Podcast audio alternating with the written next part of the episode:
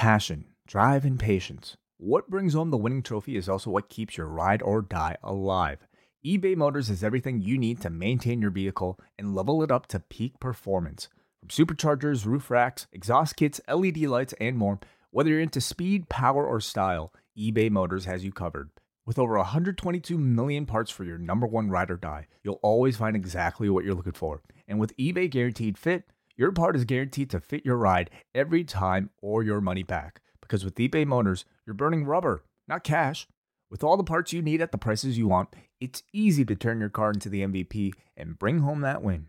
Keep your ride or die alive at ebaymotors.com. Eligible items only, exclusions apply. At Parker, our purpose is simple. We want to make the world a better place by working more efficiently, by using more sustainable practices, by developing better technologies. We keep moving forward.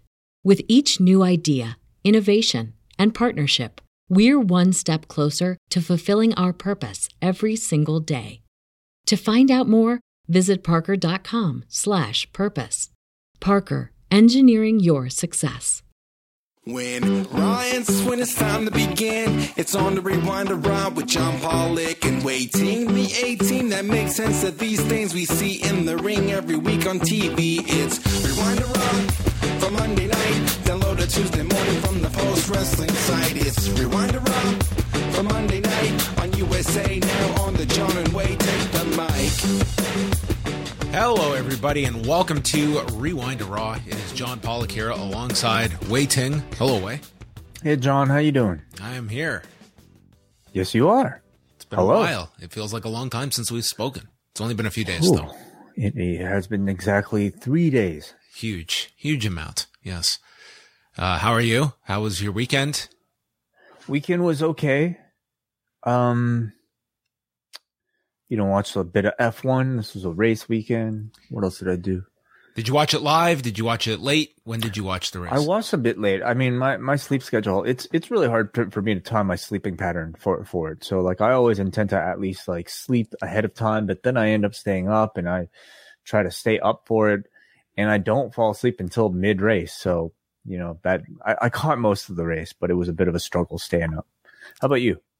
Um, I watched it in uh, pieces on Sunday. I watched it live for the first portion, and then all of a sudden, my son grabbed the remote, and uh, we were watching Mighty Pups. So that was uh it was not a hey, can I watch this? It was just this is what we're doing. It's like all right.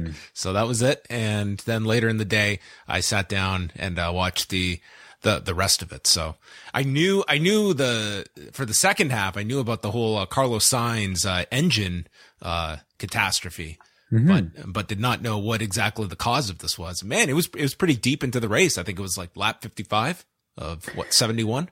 Yeah, his car basically um It was a little scary. It was caught on fire. they had the cameras on it and uh, th- these announcers like the it's just their blood is ice cold like they're just calling this as though you know it's like okay the uh there's some flames and then they they shoot it until there's like some concern and then they cut away. They're like okay this is getting uh pretty intense right now. And then they they went back. But the problem was like the car was going in reverse as he's trying to get out of this car that the flames are starting to engulf this uh this car. And anyway thankfully he he was out but looked um looked very perplexed because you know it was a it was a potential one two finish for Ferrari and that late uh you know 16 laps to go it was unfortunate.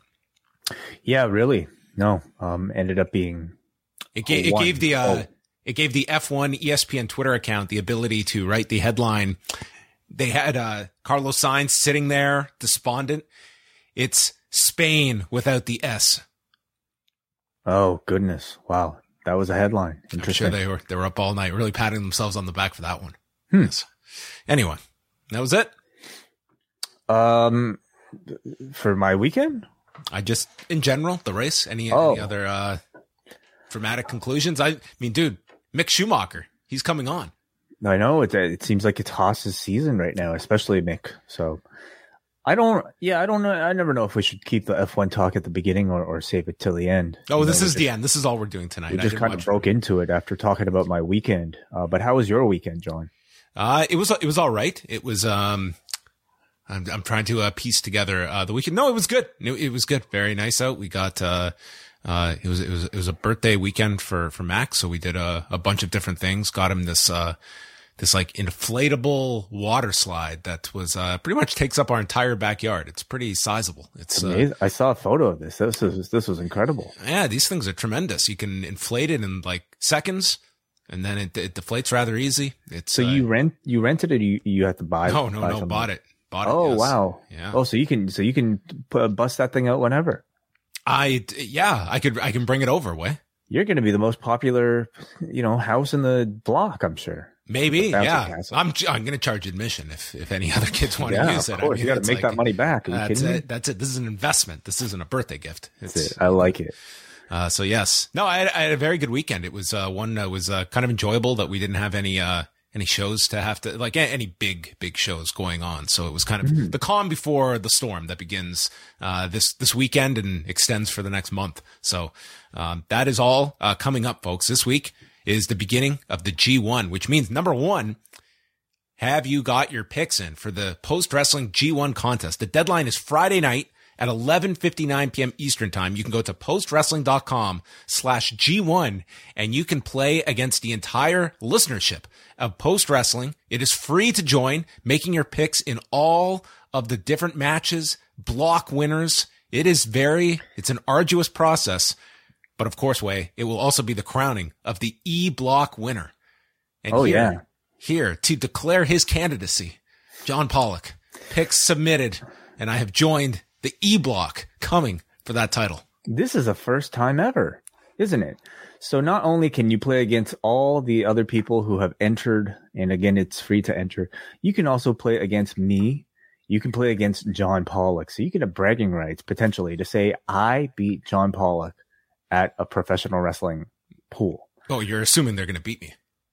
Well, we shall see. We shall see. That is part of the competition. I don't know how right? well how well these are going to work out. You you got to really um, like I, I, would be curious the work that some people put into this. I, I put in about uh, 10 minutes worth. So, um, well, we know every year, like if you just randomly guess things, I think you'd have a pretty decent chance of at least doing pretty well. So, well, there was definitely some random guessings in, in all of this. Well, I will say if you are a little bit clueless and you want to maybe get a bit of guidance, you know, about who might be in the running for, uh, to, to, to do well in the G1 this year.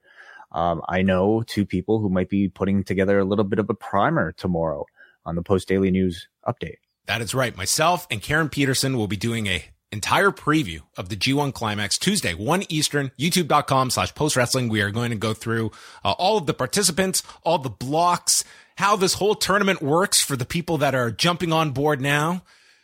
This is uh, the drive to survive of Japanese wrestling tournaments, and you just uh, are going to be hopping aboard. So look forward to that uh, live Tuesday at 1 Eastern with uh, Karen Peterson joining me. Um, also, um, in regards to our G1 podcast, they will begin this Saturday. It is going to be Wai Ting and Karen Peterson on Saturday, and then Wai with WH Park on Sunday. So all members at postwrestlingcafe.com will be getting all of our G1 podcasts that will encompass all of the events. They will all be covered in uh, various podcasts from now until August the 18th. So you can jump on board and you will be getting two shows alone this coming weekend. Yeah, that in addition to our MCU later reviews, which we have our season finale for Ms. Marvel live this Thursday at 10 p.m. Eastern, Rewind a SmackDown that takes place live Fridays at 11 p.m. Eastern, and then of course Rewind Away every other week, including, I mean, if you're disappointed, we cut off the F1 talk this afternoon. There will be plenty of F1 talk this week because we will be talking about Drive to Survive, season one, episodes one to three, tomorrow in the Post Wrestling Cafe.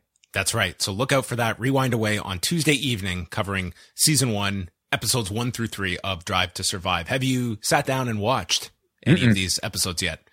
No. Very, very easy watches, I will say. I think you will enjoy sitting back and watching these three. And um, yes, we will talk all about it on Tuesday. Uh, one other, one other thing is that uh, I did write up a piece today uh, for cafe members up 1900 uh, words on the Montreal screw job. I don't know why I did this myself, but I, I, sat down, I watched WWE Rivals, and at the end of it, I was like, you know what? Um, I think I should write something. I, I haven't this. said enough. I haven't thought about enough. no, no, that, that's what I felt the world needed today was another uh, 1900 words about the Montreal screw job. But uh, I was less than impressed with its coverage on on Rivals on on Sunday night. I saw, and I think very necessary. You know, uh, anytime it becomes a topic of conversation in the public eye, to maybe have a you know a bit more of an informed take from somebody such as yours. So I, I thank you for that, John.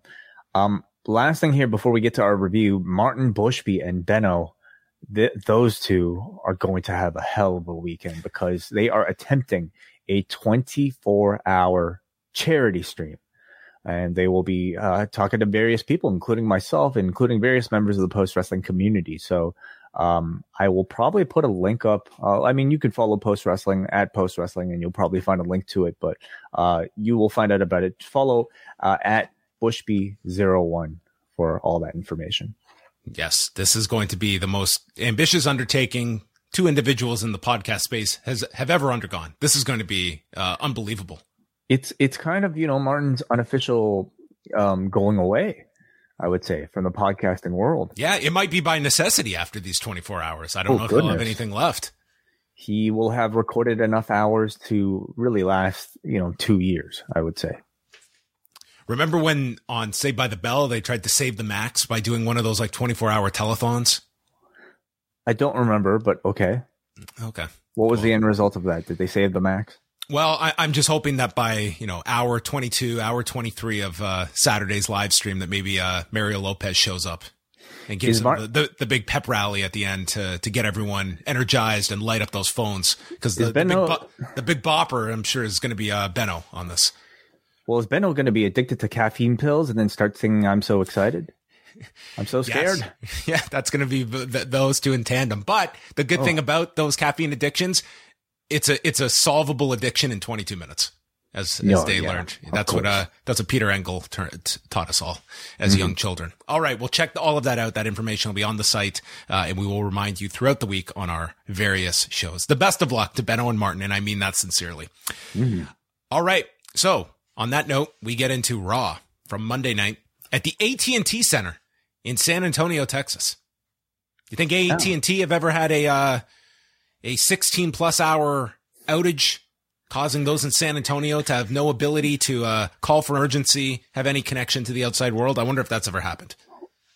I, I do wonder. I mean, I'm sure it's somewhat possible. Um, I would hope not, because I think as as bad as it was for Canada, like if if that happened in the U.S., I think it would be that much more catastrophic globally.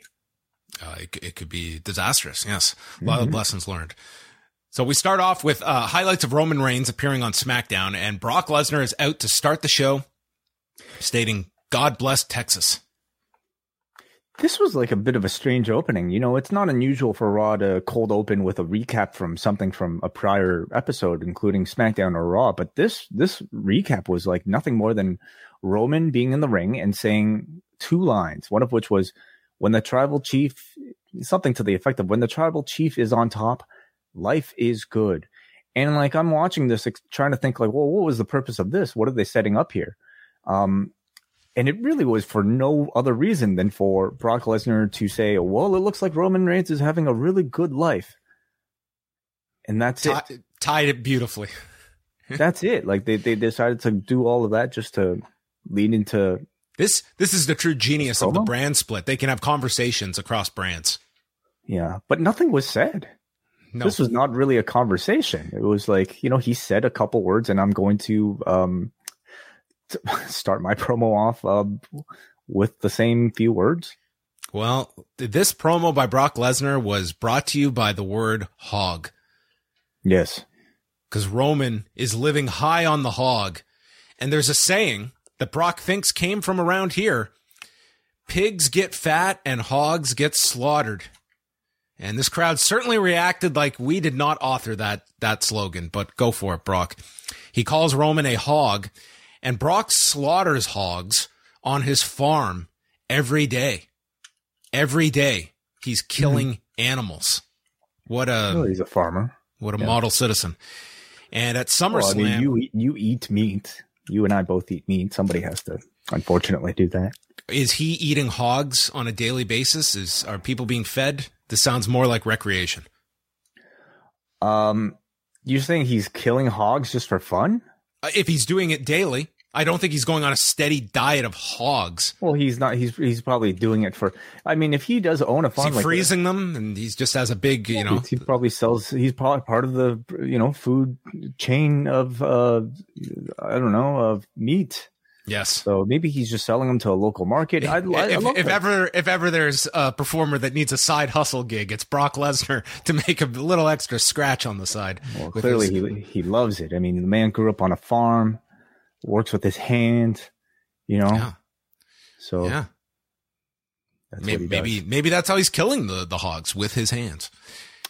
God, I hope not. That's that sounds awful. He says that at SummerSlam, the tribal hog is going to get a country shit kicking like he's never seen. So this this uh, main event has escalated to the level of uh, we're using shit to sell Shit. this. Yeah, No, country shit kicking. hmm Saskatchewan, um, a, a, Saskatchewanian country shit kicking. Yeah. You know, I don't think about Saskatchewan when I think about the country, but yeah, sure. Paul Heyman walks out and Lesnar says, speaking of hogs, and Heyman calls this the most barbaric SummerSlam. And it plays to Lesnar's favor, having a last man standing match. The Usos are shown watching this in the back, and Heyman explains that Lesnar's legacy of annihilating people and leaving them for dead, um, that's his legacy. He puts people down for good. Lesnar doesn't care if he sends Roman Reigns to the hospital or the morgue like he's a head kick by Mirko Cro Cop, and says that a hog slaughterer, an annihilator, uh, will be out for revenge against my tribal chief. And Heyman says how Lesnar is approaching, or sorry, Reigns is approaching 700 days as champion, and this is one streak that Lesnar will not conquer. I did like this line because it is the idea that there's something here at stake for Roman Reigns, uh, not just the championship, but this, uh, this, uh, this double digit, uh, or this, this triple digit streak that he is trying to reach. And he will do anything to prevent Reigns from losing, even, this is Heyman, even if he has to train Roman to put his hand up Brock's ass and rip his heart out. Is there enough time between now and July 30th to teach this rare technique that seems out of Mortal Kombat and the ultimate Game Genie code for the ending?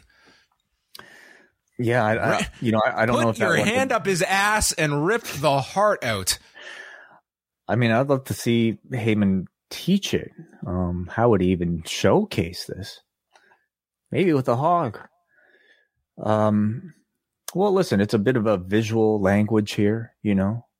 Uh, if you're a fan of Paul Heyman, maybe, maybe, maybe you'd be into it. Um, I, you know, he did the usual thing where he was really putting over the the attributes of the opponent. It almost felt like it was a Paul, like Brock Lesnar, pro Brock Lesnar type of uh, setting, or sorry, type type of promo. Uh, but of course, he kind of ends it with, um, "Wow, you're you're so great, you're so scary, you're so devastating, but my guy is going to, um, I'm gonna have to teach my guy to be his best to beat you, that sort of thing." It was like it was Paul Heyman playing Brock Lesnar's manager, but they inserted the caveats to keep it as though he is representing Roman Reigns. I will He say this both guys. between Friday and Monday, I do feel like Heyman is carrying the load of setting up this this match for the end of the month. Theory comes out and he explains how once again he's going to cash in at SummerSlam and they roll footage of Theory being F5'd off the top of the pod at Elimination Chamber by Brock and it was so gruesome that they they cut to black before Theory made impact on the floor coming off of this pod. And Theory has not forgotten about this from all the way back in February. And with that, Alpha Academy appear ringside. Lesnar refers to them as cockroaches and challenges the two. Otis enters, but Gable comes from behind with a chop block, but Brock does not leave his feet. He reattaches his ACL and makes his comeback, destroying both. He attacks him with steps, chairs, belly to belly to Gable. I was freaked out that he was going to try this onto Otis, but thankfully he just F5'd Otis onto the desk. And that ended the segment uh, with Brock slaughtering these hogs. hmm Yeah. You know, it, it was a promo that I think um, was you know, at least interesting, um, very visual, and um, probably something you wouldn't have been a fan of if you're a vegetarian. Um, but the live crowd in Texas seemed to re- really be into it. I have to say, you know, we're getting to the I mean, I mean, now- he chose he chose his location for this type of promo. Right. I have to say, like, I think we're getting to the point in this feud where I, I'm just getting so much like deja vu from it that it does not seem at all fresh or that interesting. You know, it's not like they've really come up with like too many different angles about what's really at stake this time around. That's different from what was at stake at WrestleMania. So it just kind of feels like, like, you know, these are segments we've seen over and over again for years now. Yeah, I, I think the lack of a a breathing room between be, between WrestleMania being so definitive and that WrestleMania was not so long ago, and now we're just hitting replay. That's it, it's tough what they have going against them. This was obviously not the planned direction, but one where it's now just trying to make this feel as big as possible. But you're coming off like that exact promotion for WrestleMania. This is the, the biggest match in WrestleMania history, hmm. and it was a very, you know, average match with a conclusive finish to it. Right, right. They are, tr- but you know, I would at least hope that they would be going through a, bit of a different playbook this time around, with you know some different wrinkle in the story that they're telling. to Theory. make this- that's that's the wrinkle that they have in this, and I don't know how That's a much really that's shitty wrinkle.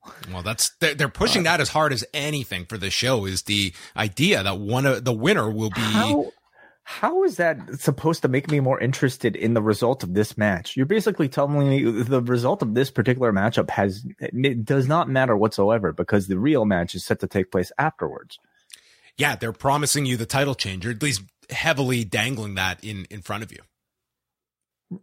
Uh, So why should I give a shit about Brock Lesnar versus Roman Reigns? Um, can they uh can they have a leg to stand on at the end? It's not. It's not like Theory has like you know an advantage with one guy over like over another. No, he said it does not matter who wins. That's literally part of his talking points every week. It doesn't matter if it's you or Roman Reigns. The winner is going to be destroyed. Right. So, you know, I understand why they went with Brock Lesnar versus Roman Reigns to a mainstream viewing audience. It is probably the biggest match that they can make with the pieces that they have given. But, um, man, like there's at least this week, I don't, I don't think that much unique interest if you're somebody who's who watched prior, you know, uh, for WrestleMania and whatnot.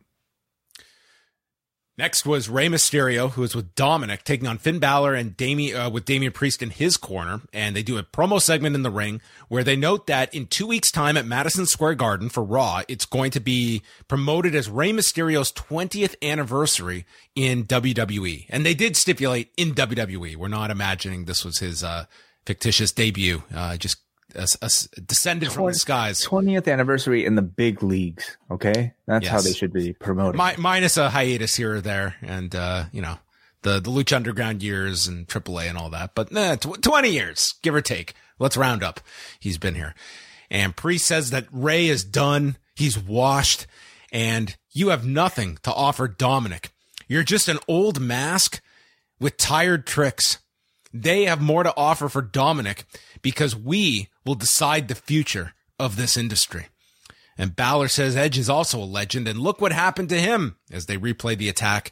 Balor says Edge is never coming back. So you know what that means. And he was a bad leader. And Rey is not just a bad leader, you're a bad father.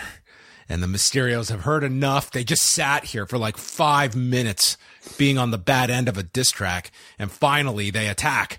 And Priest just yanks Balor to the floor to get him away. And we come back with, with the match. But, uh, what did you think here of Balor and Priest? Um, it was o- I- it was okay. Like it was okay in that it was a, a WWE speak type of promo. You know, this like a couple weeks in, into this like uh Judgment Day thing now with the with the Finn Balor rebrand. I, I suppose you can say that it's an impro- improvement over what they had with the Edge, where at least the promos aren't as um Low hanging Uh, fruit? or like somewhere like between sci-fi and like children's TV, you know. This uh, at least, but but you know this as much like it's not that as bad, but it is like I found awfully generic. You know, the voices just feel very generic. Becky Lynch. Oh, sorry. I skipped over the entire match. Uh, they come back. Balor is working on the back and then the knee of Rey after knocking him off balance off the top. Dominic's checking on Rey, comes back and Rey hits a sliding sunset flip to the floor onto Balor and Rey hits this top rope hurricanrana that looked awesome. Follows with a 619. Rey's limping to the top, misses the frog splash, tries for a crucifix and then Balor takes control, uh, drops him and hits the coup de grace for the clean pinfall victory. And the way I kind of was imagining this goes is maybe Edge's return is the the big anniversary with with Rey, and that is where. Hmm. Edge and Rey get linked up. That's the go home show for SummerSlam, and you can you can save the announcement of you know Edge's involvement till you know a couple days before SummerSlam. But that would that would seem like an opportune time for Edge to appear, and maybe you do. Obviously, the X factor is Dominic and how he fits into this. Hmm. Yeah. Yeah. No, that would make sense. You know, they did bring Edge's name up in the attack this week, and uh, they've been teasing Edge with all of his prior, mm, I suppose, associates, but uh, we haven't really had any hints hints towards Rey yet. So mm, that that could make sense. Sure. Yeah. Um. Whatever. Maybe Edge will come back with a turtleneck. Ooh. All right. Becky Lynch is out and she says she was devastated after not winning money in the bank and she lost her mind a bit and compares Liv winning the uh, cashing in to winning the lottery. But Becky doesn't need to win the lottery because I work my ass off each week for a paycheck. She doesn't want a handout to get this, uh, to get this title. So she won her no holds barred match and should have been named the number one contender, but instead Carmella is getting a rematch. So even she's pointing, poking the holes in uh, this logic. She didn't get a rematch after WrestleMania when she lost the title and demands one for SummerSlam. So she uh, is here ringside for Bianca Belair and Carmella, the rematch for the Raw Women's Championship after the uh, the controversial finish at Money in the Bank. What was the controversial finish? Uh, it was a clean KOD. Like what the what? it was like, um, it was as non-controversial as you could possibly present so, your challenger. So how did they justify this? Are, are we getting automatic? That that was sort of the, the idea here was like this is a bogus rematch that um, Becky had. Your heel Becky has made perfectly clear points that you should side with her over. And Carmella just got this rematch because, because, they don't even attempt to explain like the the the the reason why she no. she has a rematch here for the title. None. I mean, that was kind of part of it here. It's like, why did she get a rematch? But Bianca just faces all challengers. She just looks at the whiteboard and sees, hey, I've this is who I'm facing tonight. Hmm. All right. Sure. Whatever. Carmella drop kicks Becky, uh, sending her into the buckle, and then a high cross attempt is caught by Bianca and turned into a deadlift vertical suplex. As Jimmy Smith says, 99 times out of 100, cross body off the top, match is over. this is that one time Wai, that one time that that high cross off the top, match continued. Somebody must out there must have a fin- uh, high high high high cross as a finisher. I'm yeah, sure. well, usually it's uh, you know, you create a wrestler and you just default finisher there. Maybe he's cross. been only watching wrestling from like I don't know the 1970s, where like a move like this was incredibly rare and maybe justified as a finisher. Belair lifts her up with the double underhooks, but Carmella rolls her up to counter, and then on the second try, drops Carmella. Belair stops a super kick and dumps her onto the buckle, is going for the KOD, and it's countered in midair into a facebuster for a near fall by Carmella. They went for more near falls, and I would say they mapped this match out to be more dramatic than the Money in the Bank match that I didn't sense much drama at all. The problem was, this was a crowd that was just um, as confused as you were as why Carmella had this match and were just very quiet, I would say, for most of it. Um, they go to the floor and Carmella rakes the eyes of Belair. And then Belair, who's blinded by this, shoves Carmella into the post, but she's still trying to see and she rolls Carmella into the ring, I guess out of instinct. And then Becky Lynch walks around the ring and Belair now can magically see Becky and is distracted by her. My vision's back, but now I'm in the fog of Becky Lynch and I just can't get back into the ring. So she's counted out. Like, yeah. what the, what was okay. this? Well, I think the idea was uh, she was so confused by having her eyes attacked on the floor that she somehow managed to lose count. I mean, it was the combination of the eyes getting attacked and also Becky Lynch distracting. But uh, Carmella really should have attacked her ears because surely she could still hear the count, right? You know, she should have really raked the ears or just, you know, like something I like mean, that. I mean, maybe, maybe that was a poor, maybe that was a subtlety we didn't quite uh, narrow in on. Yeah, perhaps. Um, weak finish. You know, weak finish. I thought these two like were trying hard and and did have like a pretty interesting, fun match laid out with a lot of interesting sequences. I, I thought they had a lot more ideas than the pay per view match that just seemed to be just you know nothing. It was just such a flat match to me. I thought they had more here, and I guess obviously this is extending the program, or else you would not be doing a finish like this. Although, Well, I- we know what they do. Like they like to rematch the the shit out of everything, you know, until just to kind of bridge us over until the real match uh, at, at the pay per view. So we're we're gonna get at least one more match- match between Bianca and Carmella, um, just so they can hold Becky off. So throughout the weekend, they promoted uh, Bobby Lashley holding an open challenge for the U.S. title and Riddle taking on Theory. And in the graphic, they just noted it's Lashley and Riddle against Rollins and Theory. Dude, like I was doing the post daily news update with Kate today, and um, they had Theory versus Rollins up there. By the time I was finished editing and Th- Theory uploading and Rollins or Theory and Riddle? sorry, Rollins and sorry, Riddle and Theory. Yes. whatever.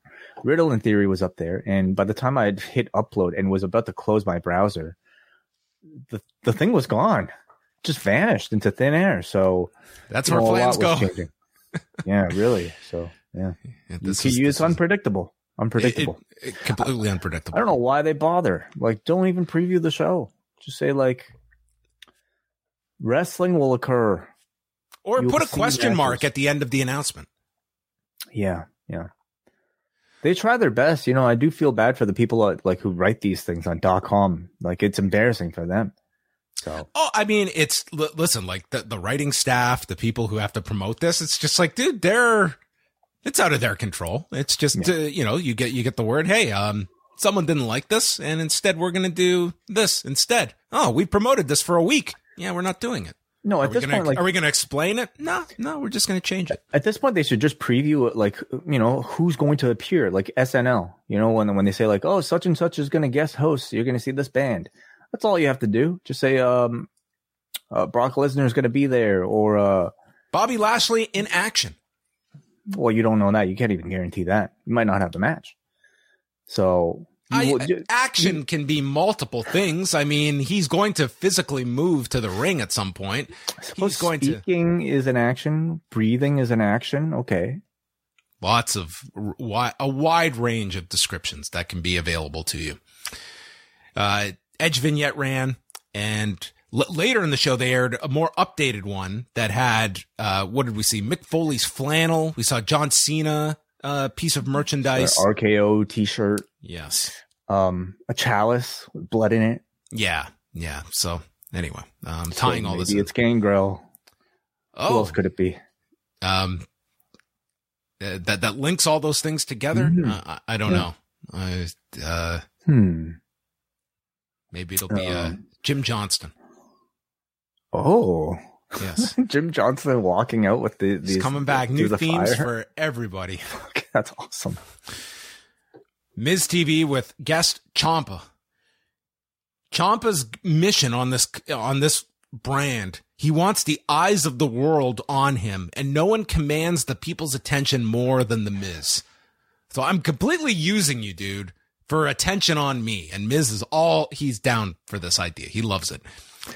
I like that they like, you know, they've had weeks now. One of my big complaints, I think, last week was the fact that like Ciampa's been atta- like helping the Miz out for weeks and weeks and weeks without any real explanation. We don't know why they're together. So they come up with an, an explanation here, and it's basically, oh, this guy's really famous, and uh, I need I- to. I want TV time. yeah, that's it. That's really the best that they could come up with. No, no, like prior association or like I don't know, nothing deeper than that. Oh, this guy, this guy's on TV, and I, I need to be on TV too. I used to watch Real World, and one Mike Mizanin really jumped out of the screen at me. And ever since, I realized that to succeed in my real world, I needed a role model like Mike Mizanin. So Miz explains that he's also guided the social media icon Logan Paul. And this is, that's the type of thing Ciampa wants. So Ciampa's aspiring for the attention that Miz receives and the, the influence of Logan Paul. Ciampa wants to be the next Logan Paul. Clearly, he wants I mean, to be a Paul brother. You know, go like get a YouTube channel. Uh, I don't know, celebrity boxing, getting a number of controversies and. Uh, yeah, yeah. Have an entire country that wants absolutely nothing to do with you. Yes. Mm-hmm. Uh, Paul has a response he doesn't want to be the Miz's partner, and he's coming for the Miz at SummerSlam. And Miz knows Logan is just drumming up publicity, and he gives him one last chance to retract his statement, take my offer and we'll become the tag champions. Or I'm going to find someone else. So Miz clearly not keeping up with anything going on with the tag title picture and that a match has been signed for SummerSlam. So I don't, I don't know what Miz is pitching here uh, at this point. I guess he's just looking for maybe at a house show. We'll pick up these tag titles. AJ comes out and points out how Miz has to get others to fight his battles because you're not brave.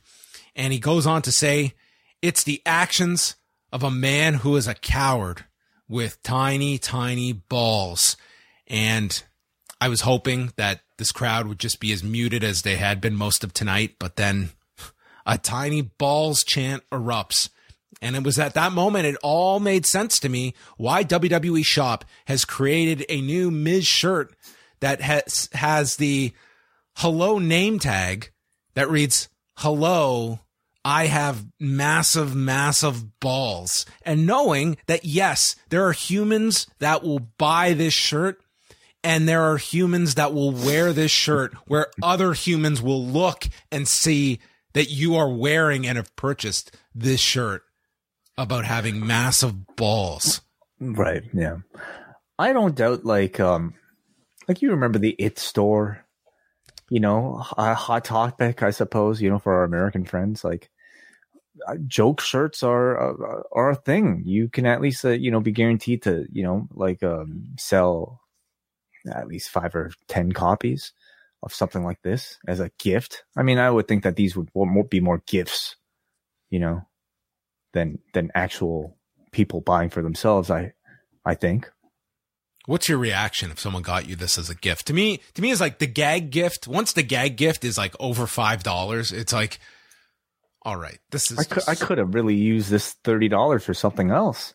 It's you like know? this is a complete utter waste of money I and mean, my time. I wouldn't be rude. I mean, I I would laugh. I would. I think I would give you the intended response of the gift. It'd be a nice moment for everybody at the party. I would feel too obligated, and I, I would just be, you know what, you missed, you missed on this one. The this poor gift. The next time somebody gets you like a joke T-shirt, because somebody will in your lifetime, I'm sure. Maybe somebody will buy you this very shirt. You know, at the end of the year, John. Um, I, I want you. I, I, want you to just yell at this person, just like chastise this person for a terrible waste of resources in this, uh, you know, very difficult economy. Yeah. I'll, I'll just, I'll stare them right in the face and I'll just ask them, are you aware how many children are starving? What do you mean? You can buy a tank, oh, you could buy a quarter tank of gas with the price of that shirt. Yeah. The world's problems, and you spent $30 on this shirt. At Parker, our purpose is simple. We want to make the world a better place by working more efficiently by using more sustainable practices, by developing better technologies, we keep moving forward.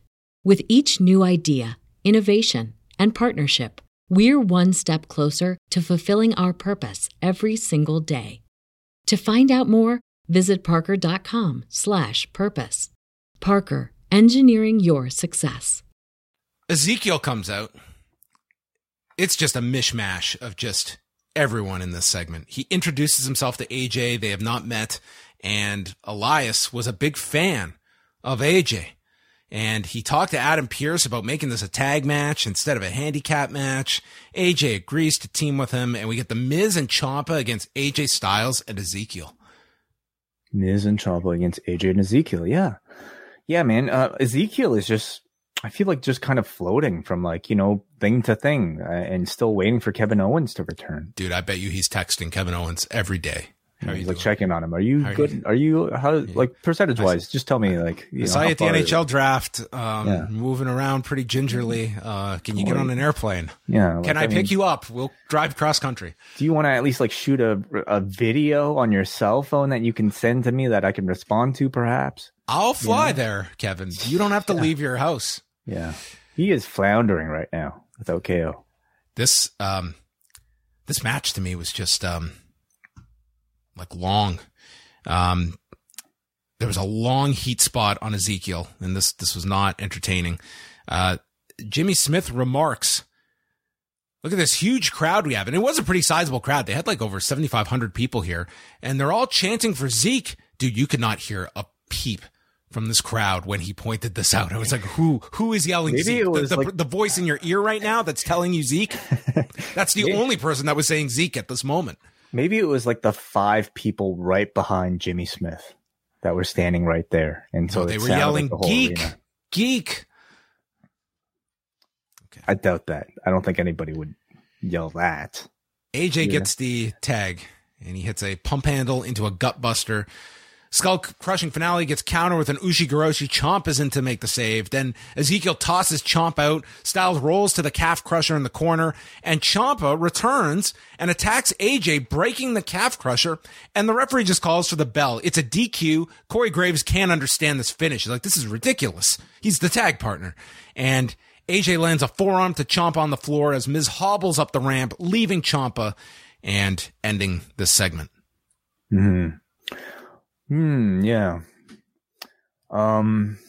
I, I have nothing to say. It was just to me, it was a long amount of television time for nothing all that engaging. So at this point, like with most WWE TV matches, I recognize like there's a certain standard of action that like I think is I think is that you could at least say is decent. Okay. And I suppose that depends on like what you're comparing it to.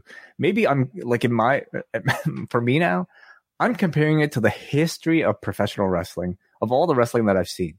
The standard that we're at right now, I think is at least better than the average that I've I've seen throughout my lifetime, which includes like like like generic like TV wrestling from the 90s. This was better than that in ring, but it's just it's just not memorable at all and um for no stakes it's really just kind of action for the sake of action um and I think at this point, most people need a bit more than that, you know, to keep their attention. So, um, I don't know. Maybe some people are still enamored just by like imagine if like you know we're we're watching uh, F one, John, you and I, and there's they're they're racing for no reason. There's no points involved. There's it's no points like, this week, guys. yeah, they're like, just they want to just you know once go for month, a drive like once a month on a, a, a, streaming service that you have to pay extra for. You get to watch the races that actually have points attached to them. The rest of the time, for five hours a week, you're just going to get races where they're going around in circles. You might not even necessarily get a finish line. Okay. Sometimes it's just the track. They're just like going around in circles and um, no strategy, like nothing. It's just they're racing. And mm-hmm you might really some of us might really like just you know oh, oh look at the engine look at the wheels go. This is really imp- impressive. Look oh look at how he's turning the corner. That's really impressive. But i would say the vast majority of people would not give a shit. And that's what you have most of the time when you're watching wwe tv these matches are meaningless. And only if you really like the i just the the action speaking of action you know just of like people doing moves then you might be entertained let me go a step further and your hypothetical race. That means nothing. No points are at stake, but you still sit down and you watch it way. And on lap 58 of 65, someone runs out onto the track and they just wave it off. They're like, the race is over. Like you're not even going to give me a winner for the pointless race. No, it's just it's over. We'll we'll do this again sometime. Okay, Someone see, ran on. Eh, there's a DQ. Hold on a second. Well, see, because because that happens so rarely, I, it would be news. Like it would actually be a, somewhat of a you know significant moment. But imagine if that happened like every other race. you know, like you might watch a race and then somebody will just Oh my god, dude! Someone's gonna win this race. I think so. Nope, nope, nope. They threw it out. Or like Max Verstappen's uh, theme song plays, and like all of a sudden, Everyone like, stops their car Yeah. and they've just got to turn their head and be mesmerized by the sound Yeah. of Max Verstappen's odd playlist on Spotify. And then yeah, it could be DQ. These race, these drivers are idiots. Why are they stopping? They were going at such a high rate of speed, and now everyone has stopped. So anyway, that, that was this that was this match. And by the end, by the end of this, what we have to look forward to is AJ Styles versus The Miz, uh, potentially at SummerSlam. So, It's not a combination. Well, I or not at SummerSlam, I should say. Well, what is the match? It's it'll be The Miz. the match will be Logan. Miz and AJ in multiple combinations for another month plus. The match at SummerSlam is probably going to involve. I mean, they really are seem to be pushing like Miz and Logan Paul one on one. So I guess your only question is if they actually go through with that, or they feel the need to have a Ciampa and AJ involved, which would improve that match. So I guess it. I mean, yeah, it'd probably be Ciampa and The Miz versus Logan Paul and AJ Styles. Is that it? Is that the team? If it's a tag yeah, team, and and maybe uh, Ezekiel is um, I, I don't know how the hell he fits into this. Maybe he's um, maybe he can't tell Logan and Jake Paul apart. Thinks they're twins. Interesting. Maybe they're the same person. None of that's interesting. Bobby Lashley is with Riddle as they prepare for their tag match tonight, which they only found out about a few hours ago because they were preparing for separate matches tonight. And Riddle wants to watch Stranger Things with Bobby, and he's scared about Vecna. And Riddle, who certainly would be a Dustin, I think people would make that comparison too. Are you uh, caught up? I'm getting there. I am getting there. I'm on like episode five. So in about 28 hours, I'll be caught up to all of the episodes. I mean, like I need to like set my alarm to find time in the day to watch these episodes. They are incredibly long, but, but it is very good. I can understand Kate Bush. What a, what a gift this franchise has been for her. Sounds like it. Yeah, I've been hearing about people. Um, The cure, the cure really for Vecna. That's uh, Max. Uh, okay, different Max uh, than Verstappen. Lashley's already watched Stranger Things, so he can't watch it with Riddle. Alexa Bliss and Asuka against Nikki Ash and Doudrop. Um, Mhm. I'm not going to make the same points again, but this was largely pointless. Uh, Graves explains that this just isn't the same Alexa Bliss as the Alexa pre therapy. She left something on the couch. She's just not as aggressive anymore. So, so I found that at least, um, you know, pretty interesting because this entire time that Alexa Bliss has come back on this run, like her character has been incredibly flat. I can't tell you what what the character is about, other than the fact that she claims she has no friends. She walks out with the doll, but I I, I don't even have like a semblance of any sort of arc. So this, at least, like what Graves said here, at least told me that okay, they're at least going to tell the story of her like not being who she used to be. She's going to you know get her groove back somehow. Then Well- the match occurred. She she Dude. wins. She won clean. She hits a the the non-aggressive Alexa Bliss who left something on the couch months ago. Just DDTs Nikki, pins her, and then on top of it, she smiles and hugs Asuka. This this friendless, uh, non-aggressive, therapy affected Alexa Bliss. And Graves' point was just pointless. Right. So who like so it's got to be Vince feeding him this these lines or like I don't know maybe it's in the, the the rundown or something. But then like why why was the match booked like this? Like it, it feels like they were telling two different stories. You know, or or one person was at least telling a story and the other person was not telling any sort of, sort of story whatsoever. Maybe they're not sure and they want to keep their options open. God, maybe I don't know, but it just seems like they're very clueless about what to do with Alexa Bliss at the moment, and it's a real shame because you know she's one of the few stars that they have in the division, and it's just week after week now. It's uh, there's just nothing to latch onto. What what a what an underlying story about how therapy's taken the edge off of Alexa Bliss. Yeah, Yeah. right. Don't go to watch therapy. watch out, folks. Therapy, it's not all it's cracked up to be. Bottle your feelings inside because it could really do a number on your career. Great.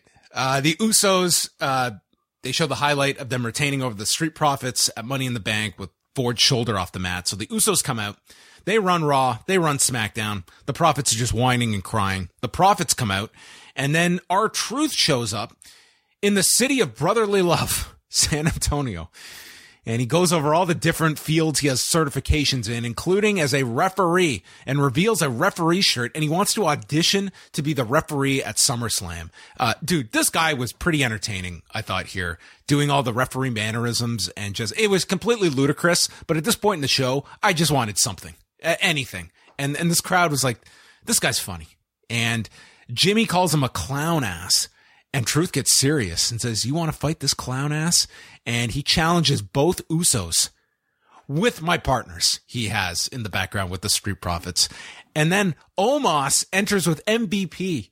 Dude, this felt like the most like mystery vortex edition of Raw I've watched. Like this feels like a hmm. show that was just torn up this afternoon and they just put the pieces back together and we had to come up with ridiculous explanations for these people being aligned. And to MVP's credit, he explains, we were watching R-Truth on the monitor and decided to come out.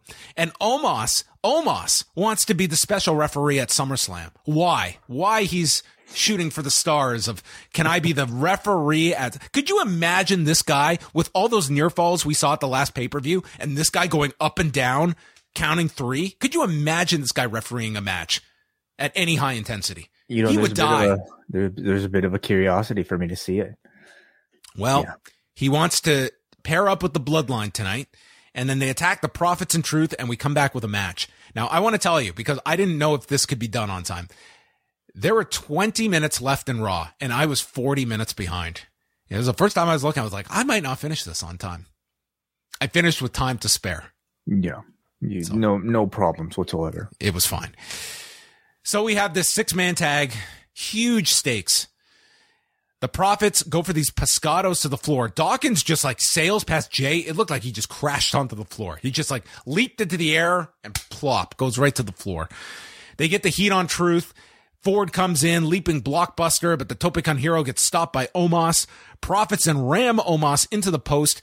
Ford lifts up Jimmy on his shoulders and Dawkins goes for a spinning elbow off the top. Truth comes in for the five knuckle shuffle, which Omos stops again. And then after disposing of uh, Truth, Omos gets into the ring, lifts up Angelo Dawkins for the tree slam, and Omos, who's hoping to be the referee, pins the guy who is going for the tag titles in three weeks. And that and that was that. Th- this was where we got to finish. Thankfully. Yes, well, uh, come on, you can't have a non-finish with Omos in there. So, um, I mean, Dawkins, I suppose, just can, he can lose as many times as he wants. Sure, he's still going to be a contender. Couldn't, yeah. couldn't pin truth. Truth is, you know, off limits. Yeah, that's right. Well, maybe that's the big program that Omos has, uh, for, you know, R-Truth. Okay. Yeah, yeah, yeah. Um, I'm sorry, I don't have that much to say about the match. You know, it was just a match. Um, I don't really have much of a sense of the direction that they're going to with Omos, other than, uh, I mean, it's you know, it's another iteration of Profits versus the Usos. So we're gonna get uh, three more weeks of this until we get the rematch. I think people are interested in the rematch after Money in the Bank. I think I'm that... interested in the rematch. I'm not at all interested in the TV where we're going to get these mindless, repetitive combinations of these teams over and over again. I've had it now for like three three months. It feels like. Kevin Patrick speaks with Seth Rollins. Um, Rollins starts talking about Ezekiel. I don't know what Ezekiel had to do with any of this. Um, it jokes about him being uh, Ezekiel, Elias, or or El Gigante, and then segues over to Riddle, who is actually involved in the match tonight, asking if he's a savant thinking on a higher plane or just an idiot bro that Randy felt sorry for. Riddle is riding on the can't ride on the coattails of Orton anymore. And if you play with fire, you're going to get burnt. Just ask Cody Rhodes. And Theory walks in and asks for advice from Seth about cashing in. And Rollins says he's come to the right person. Come with me. And they leave.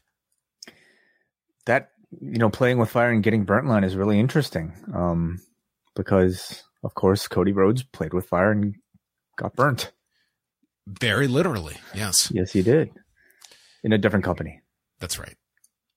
Logan Paul has a response for The Miz that he filmed during Raw. You are delusional, and they are done. He wants him one on one at SummerSlam, and I'll be there next week on Raw, and that's going to be awesome. You know, I'm I'm sure they will. They're thinking right now about how to craft that segment to ensure that Logan Paul gets a positive reaction. Thus far, we have only seen him in these videos, um, so we don't exactly know how these crowds are going to respond to him. But I have to imagine that they'll they'll be trying really hard to frame the segment to get him to be cheered. So we'll see.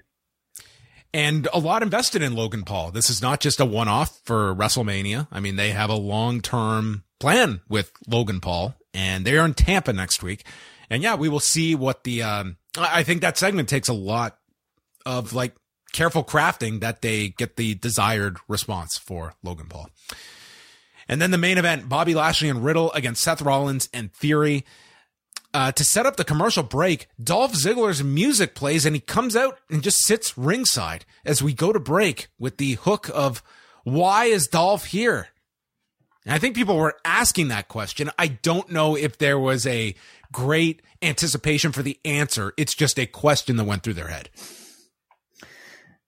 Yeah, I mean, every time Dolph Ziggler comes out, he's got like a different character and different identity. So, I mean, I don't know. I feel like this would have been a great hook for like main event or I, for NXT. I, th- I, I found it interesting. Yeah, on Raw, I'm not sure. Rollins hits an inverted superplex onto Riddle, and then Theory does a roll into the ring into a neck breaker on Riddle as Corey Graves compares Theory to a bird of prey like an osprey.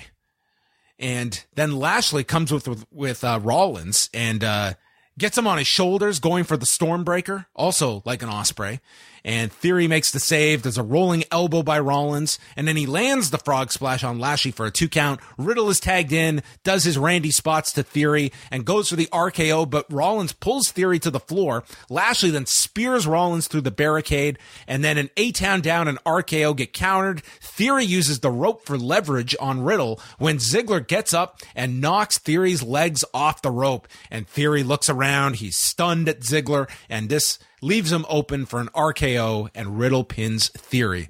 And the show goes off the air with Ziggler entering the ring, super kicking Theory, and Dolph's music plays, leading to the most unlikely extra to the show as Corey Graves signs off stating Dolph Ziggler is back with authority. Hmm. Didn't think Raw was going to end that way. No, I didn't think so either. No. Uh, Adrian in the chat brings up how didn't Ziggler and Rude attack Omos at MVP? Why was there no follow up? It's a very interesting question. I mean, no, it's not. Uh, why was there no follow up? I am I am stunned.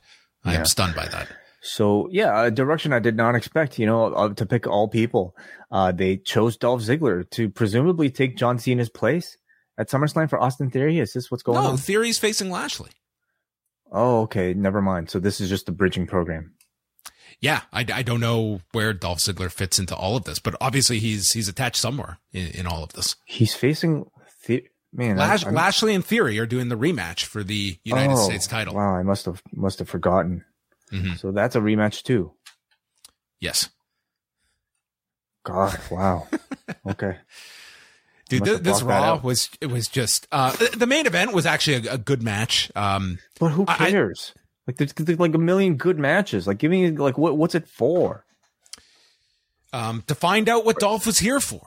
Are you like on, like would you honestly like take the time out of your schedule to watch this match because it was a good match? Um, the main event. Um, if I was sitting down and someone said, "Hey, that the That best match the- on the was show was the main event," I, I, Yeah. would, I would probably check out the main event on the show. Maybe. Yeah, I guess I I I, I guess I'm beyond that. You know, like there needs to be another reason to to hook me. You know, like if it was even even even if it had a significant story attached to like, or if it was a first time pairing, perhaps like just something that was a bit unique that answered some sort of curiosity. I just don't. I didn't think this tag match had like what what was this answering? Who's going If- to interrupt it by the end? If I missed Raw and I said, "Wait, what happened on Raw?" What would you t- What would you tell me? Like, be honest. Like, what what was significant that is worth that comes to mind for you to catch me up on what I missed? Uh, well, okay, fine. Dolph Ziggler attacked Theory at the end. He, sub, I, I think, presumably turned babyface. Um, hmm, let me see here. Um, Brock Lesnar showed up. That was something. That's not significant at all. What To did he some will accomplish?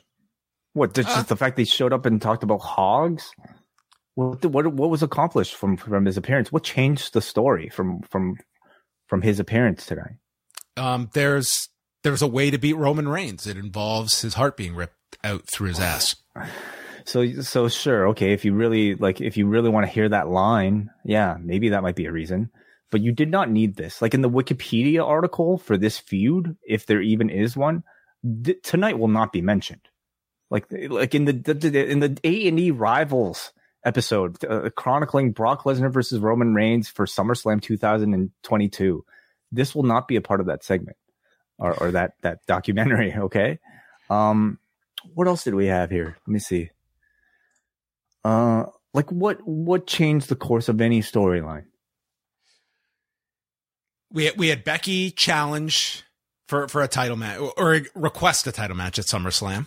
It was not answered, but she threw it out there. requested a title match. Okay, did she not Um, do that prior? Did, no. Like she's she's talked about wanting to be back in the title picture. now she now she has a date in mind. Okay, fine. Significant. Wow. Um, you know, there's continued teasing. Like Don, Dominic, uh, they, they're continuing to tease Dominic potentially joining the the Judgment Day. Yeah, I, I think I Um, think that that was honestly one of the better things on the show. Not so much like the Dominic stuff, but that match with Rey and Finn Balor, I thought was very good. Again, it's like, yeah, sure. Like if you're in it to just watch good action, I, I like where that story's going, though. I, I think Edge gets attached to that. I think like the Dominic stuff. What do, you, I, what do you what do you like about the story itself, other than the concept? Because that thus far, that's all I'm seeing. The concept of Dominic potentially joining Judgment Day. But what exactly like are we seeing in these scenes that that actually ma- is making it good? uh, I I thought there was nothing wrong with, with the promo that that Finn Balor. There was nothing wrong, but what was? Are you good? interested in where the story's going? I would say yes. I am interested too. I'm interested in the concept, but I would say there's hardly like any sort of like interesting tease about it that's making me that that sucked in. You know. Anyway, fine. Okay, what else? What else was significant on this show? Um, that's about it. Carmella beat Bianca Belair, I suppose, via countout. So they're going to get another rematch on TV. That's not significant. Okay. Um, you know, the Edge video teased a few more names, like, or at least like they made the Edge videos made reference to like John Cena and Randy Orton and Mick Foley. Who just uh, noted that he did sign a new Legends deal with, with the Yeah. company, and that's why his Yeah. uh, his merch is going off of uh, Pro Wrestling Tees. Oh, okay, yeah. Um, everything else was just like really kind of carrying shit along that's already been established, you know? which is a lot for three hours. Carrying shit along. what, a a I like the- description overall. Honestly, one of the more interesting things that would have come out of this is if they were this tease of Alexa possibly losing her aggression and like trying to find it. Yet the answer, like you know, whatever she found it. She found she it. found it She by the end of lost it at the two minute mark. She found it at the four. Yeah. And that was it, man. Like these these are your three hours. And you know what? When we look at the ratings on uh, Tuesday, it's probably going to be number one again. If not number one, then number two in the ratings. And that tells them that they they have absolutely no need to change these shows. People are going to watch just because it's there. Yeah, especially this time of the year. Next week they are against the, the, the home run derby, so that is that is something sizable. They they will not be winning the night uh, next next week, but um, yeah, I mean.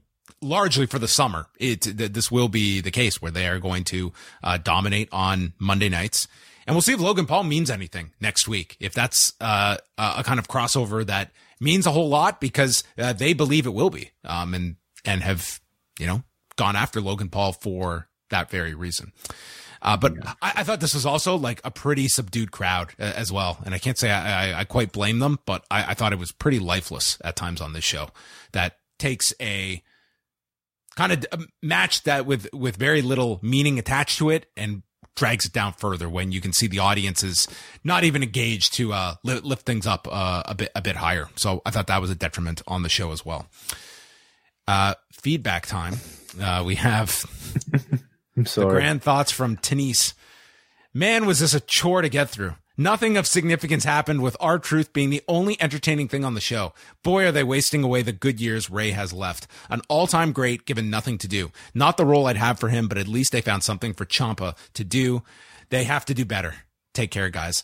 I thought of the same thing, and I've thought about it many times with, with Rey Mysterio in this alternate universe where he does all in and then he does not go back to WWE afterward.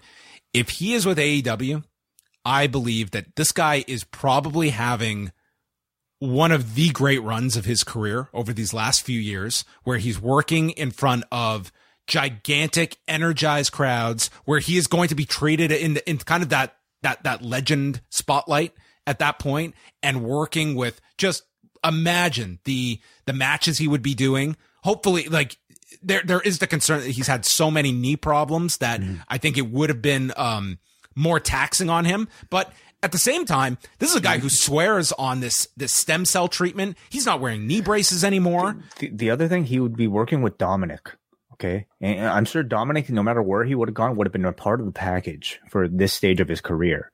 And I don't doubt if even you know he made himself uh, available in AEW, Dominic would have probably come along with him and probably would have received at least you know a similar uh, style of push, being paired with his dad in tag team matches do, doing the occasional tag with his dad or even being relegated to dark and elevation and being able to go mm-hmm. to indies yeah. i think would be very helpful for for dominic to have that option that he could go and do indies i think he yeah. would be um, th- that would have been a, of great value to him at this stage of his career now you know hindsight is 2020 of course and um, was he somebody who lost his eye actually did Rey lose his eye? Was he one of the wrestlers? Yeah, yeah, but he grew it back. Oh, yeah. Okay.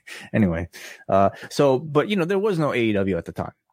And I think going to the, you know, the, the most lucrative option really was, was going back to the WWE. And if it presented an opportunity to expose his son to a, a wider audience through the WWE on a big scale, which they have, a lot of more people know who Dominic Mysterio is. They, they we see him almost every single week.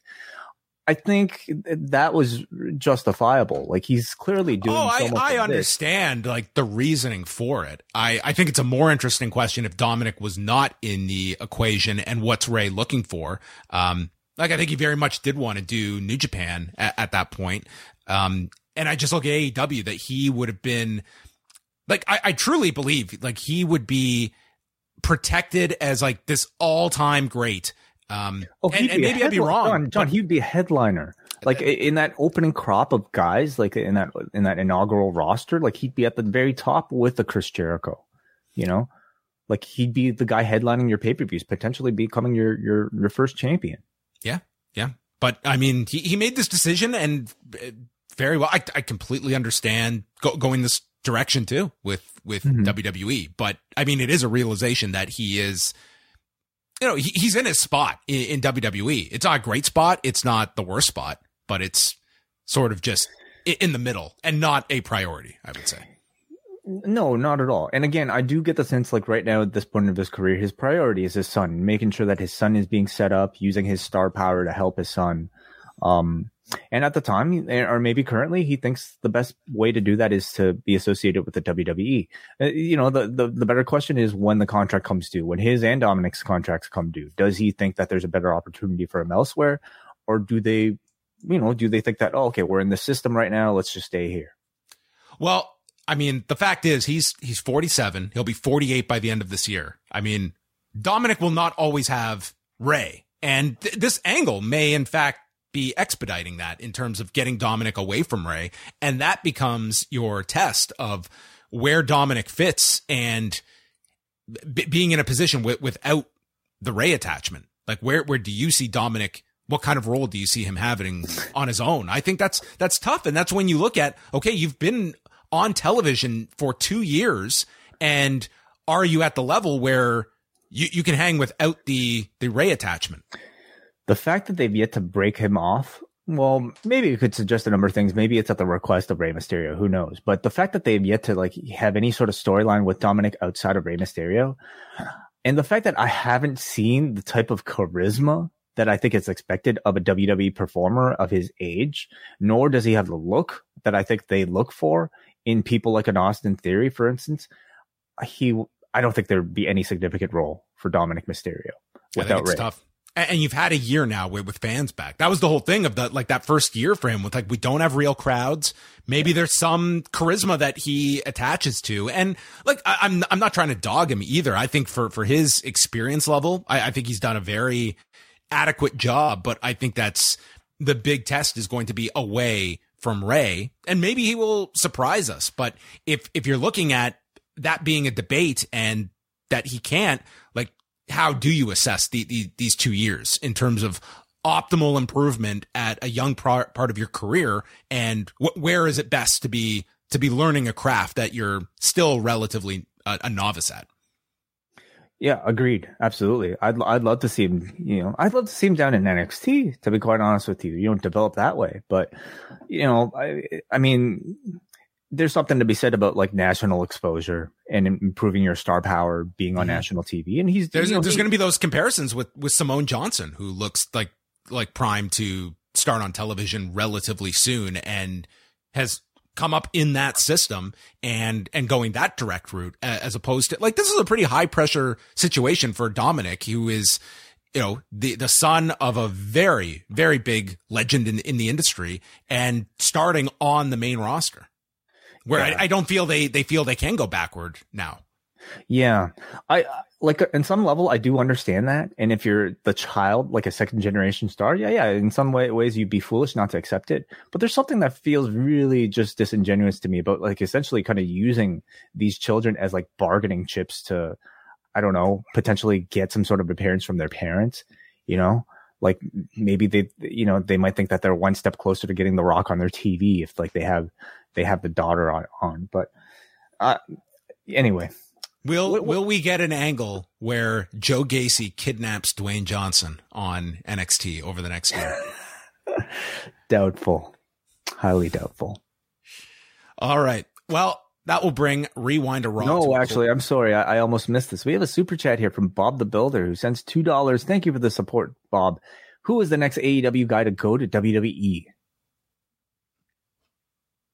Who's it going to be, Wai? The next AEW guy to go to WWE. Hmm. Let me think about this. Yeah. Let me think about this. Wai knows the answer to. Um, I mean, uh, you know, the, the, the, the the big name on everybody's mind is MJF, but I don't think that's happening soon. Uh, it can happen soon. Yeah. Um, I don't. I don't have a guess. I can't really see. That, that's what the question is. Make a pure guess. That's okay, pure guess. All right, I'm gonna say, um, uh, f- f- uh, one of Bear Country. Okay. Bear Bronson. I thought I thought you'd go with Bear Boulder. sure. What about all, right. all of Roughing It? Can we Whoa. get Bear Bear Country and the new vicious Viking Raiders? Ooh, okay. They'd have to be something else. We have to come up with different adjectives. I don't know if they'd take Leon Ruff back at this point. All right. Okay. Well, thank you everybody uh, for tuning into the show. We are back on Tuesday. Rewind a Raw for members at postwrestlingcafe.com. Drive to survive the first three episodes. If you have no idea, if you just groan when we talk about F1, you can jump on board on Tuesday as we will give you uh, the. We'll start right from the beginning. We will explain who these drivers are, what the hell was going on in season one. Why were there only certain drivers that you just had to squint and see them in the background uh, because they would not even participate on the what's this rinky dink drive to survive show? What you think I'm gonna die driving? drive to survive. What's this ever gonna do with our for our sport? You can find out who who were the real ones, season one, who were on board immediately, and then the hangers on who jumped onto this thing season two once it was a proven hit. Oh, there you go. The bandwagoners, the drive to yes. survive bandwagoners. I love Toto Wolff, but you know what? Hey, guy uh, wasn't, uh, it's like, we'll, we'll see when you get a sit down with me. We're going to meet all of them, Wai. Uh, Lawrence Stroll, stroll down memory lane back to, mm. to his days with Williams. Maybe a bit of Romain Grosjean people who aren't even uh, you know part of the current seasons that, that yes. are fan favorites. His heart will grow, John. Uh, yes, we will yes. meet Daniel Ricciardo, Carlos Sainz, yeah. all of them. Yes, it's been a while. I mean, I feel at this point, I feel like I've lived through like four different years of uh, iterations of these these people on different teams. So. It, it is a bit of um, your your head spins a bit when you're going back four years and the different teams that everyone was attached to. Like, what a different world where Daniel Ricciardo is, you know, your number one driver for Red Bull. Uh, totally, yeah. I mean, you know, we're going to take it from a pretty novice's, uh, real novice perspective. Expert still. analysis. I'm going to be analyzing like the the the gas choices of each vehicle. Oh, the gas choices. I don't know if they have gas choices. I think they could. They can only choose one.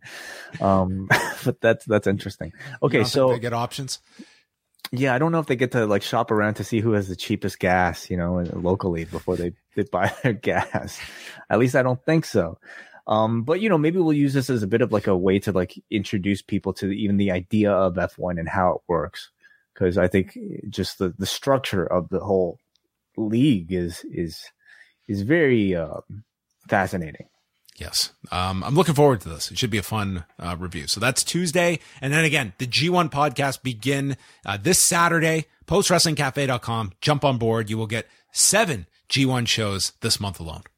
What's I'm just picturing like I'm picturing like Lewis Hamilton driving around checking like comparing gas prices. He's like, yeah, Shell, you know, it's like it was it's one eight seven. I think I can go one eight seven seven down the street. So he's like going that extra block to go to Petro Canada. well, may, there there might be some teams who they are, you know, they're they're yeah, pitching pennies. All right, uh, that is it for us. Thank you for tuning in to Rewind to Raw, and we will chat with you on Tuesday. At Parker, our purpose is simple. We want to make the world a better place by working more efficiently, by using more sustainable practices, by developing better technologies. We keep moving forward with each new idea innovation, and partnership, we're one step closer to fulfilling our purpose every single day. To find out more, visit parker.com/purpose. Parker, engineering your success.